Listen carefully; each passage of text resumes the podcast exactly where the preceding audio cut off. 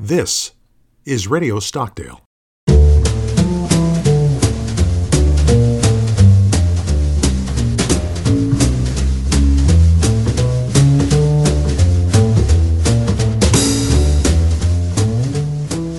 Many people have said we're at a tipping point, a discontinuity in human existence that might be as pivotal as fire, the wheel, the internet, fundamental shifts in the way we live our lives. AI, artificial intelligence, is here. It could expand far beyond what anyone could have imagined. What was once considered mere science fiction will become an integral part of everyday life. AI will permeate every industry, revolutionizing the way people work, live, and interact. In this future, AI will evolve to possess an unprecedented level of intelligence and adaptability. Machines equipped with advanced neural networks and self learning algorithms will be capable of processing vast amounts of data in a matter of seconds. They will become creative problem solvers, inventors, and even companions to humans. Artificial intelligence has emerged at the profound intersection, a convergence of intellect and morality, where the boundaries between the artificial and the ethical blur. It beckons us to explore the moral dimensions that shape our creation, and in turn, that creation shapes us. In the realm of AI and ethics, we tread on uncharted territory, a territory teeming with challenges and opportunities. Dr. Joe Thomas leads the Stockdale Center for Ethical Leadership at the United States Naval Academy. He says that that convergence is here, and there's a question as to whether or not humanity is prepared in my estimation, I think some of the world is prepared for what's coming. What we see right now, I think, in regard to artificial intelligence is just an inflection point on a very long, in fact, multi decade journey. Uh, if you think about it, artificial intelligence was part of a, a conversation going back to the 1940s. Alan Turing very famously posed the question Can machines think in a paper released in 1950? That paper gave rise to the so-called Turing test, uh, which is a test of whether uh, a machine can be made indistinguishable from a human being in how it interacts. This is a long-term conversation. There is something exciting in this moment. I think we are, in fact, emerging from another AI winter, as it's sometimes referred to, because there have been periods since the 40s where there's been a great deal of hype surrounding artificial intelligence. Great promises were made, great hyperbolic claims were made about what AI is going to do and do soon. The problem is, it hasn't always lived up to that. And for that reason, over periods, interest has fallen off.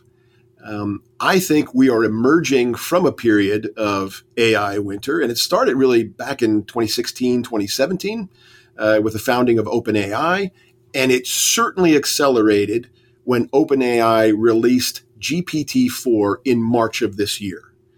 Because then it caught national, in fact, international attention the promise of AI looked like it was going to be delivered, and it scared people and it and it uh, invigorated people all at the same time.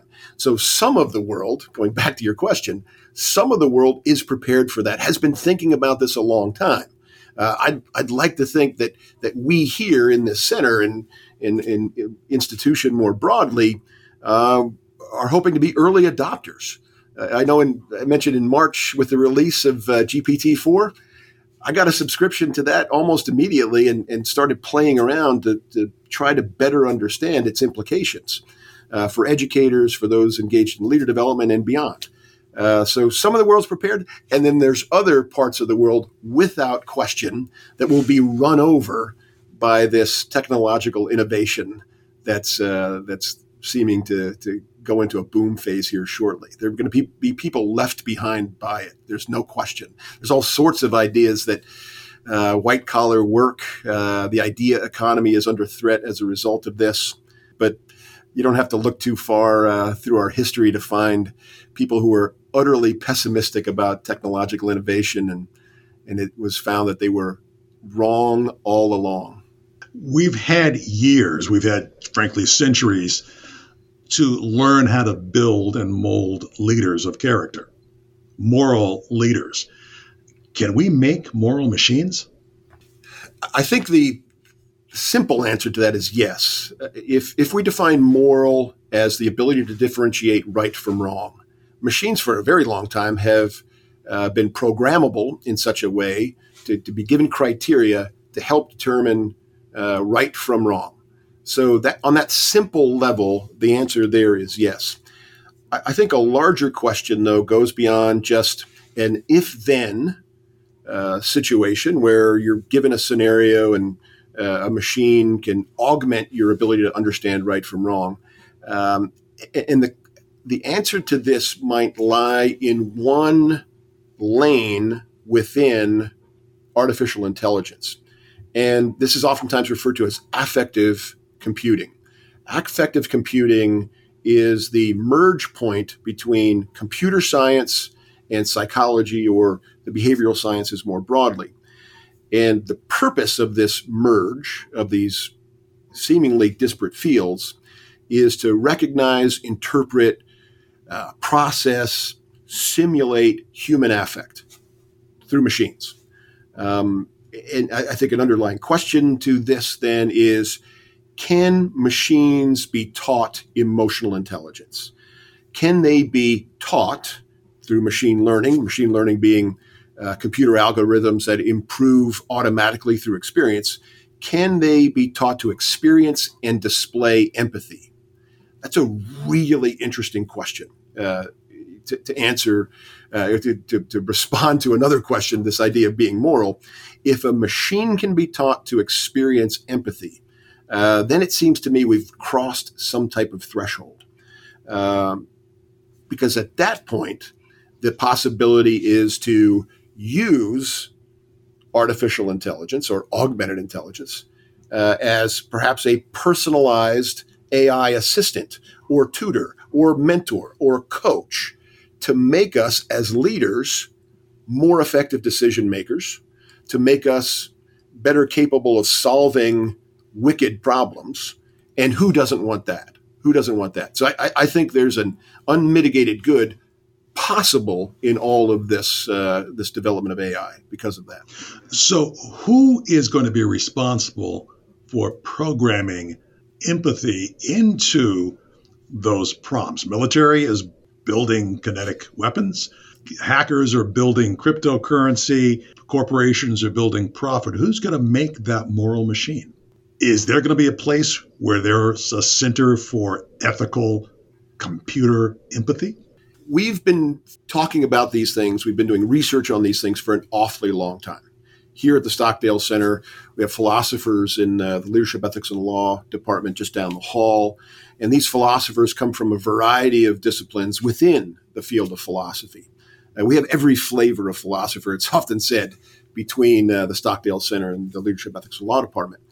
I think it's inevitable, though, that in the in the near term future, we will hire a philosopher who specializes, focuses on the ethics of artificial intelligence to answer uh, that very question that you pose.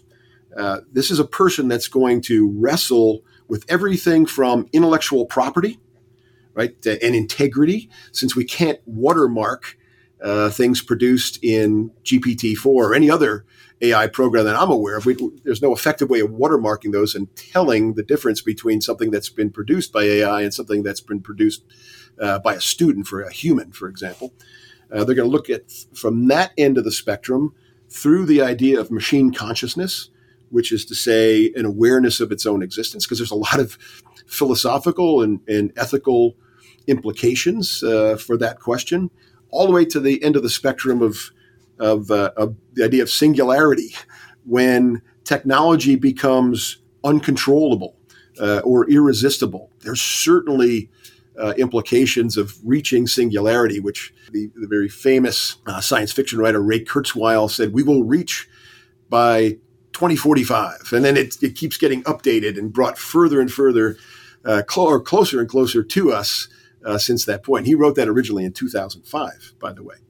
So there are, there are certain obvious things that we've been looking at for a long time around here that any of us, you don't have to be a philosopher to think about these things and contribute to the dialogue there regarding autonomous weapon systems, human in the loop questions, or human on the loop, where you can uh, you can terminate uh, weapons as they're moving toward a target, or human out of the loop, fully autonomous systems. We've been talking about this for well over a decade here at the Stockdale Center. But I think some of these deeper questions, uh, now that the very nature of the questions are changing as a result of of, uh, of large language models and what it's giving us, machine learning, what it's giving us, uh, is going to demand uh, a whole new set of talent here as we, we think about the talent we bring into the center as a think tank. Joe Thomas is the director of the Stockdale Center for Ethical Leadership. Joe, thanks for joining us. My pleasure, Michael.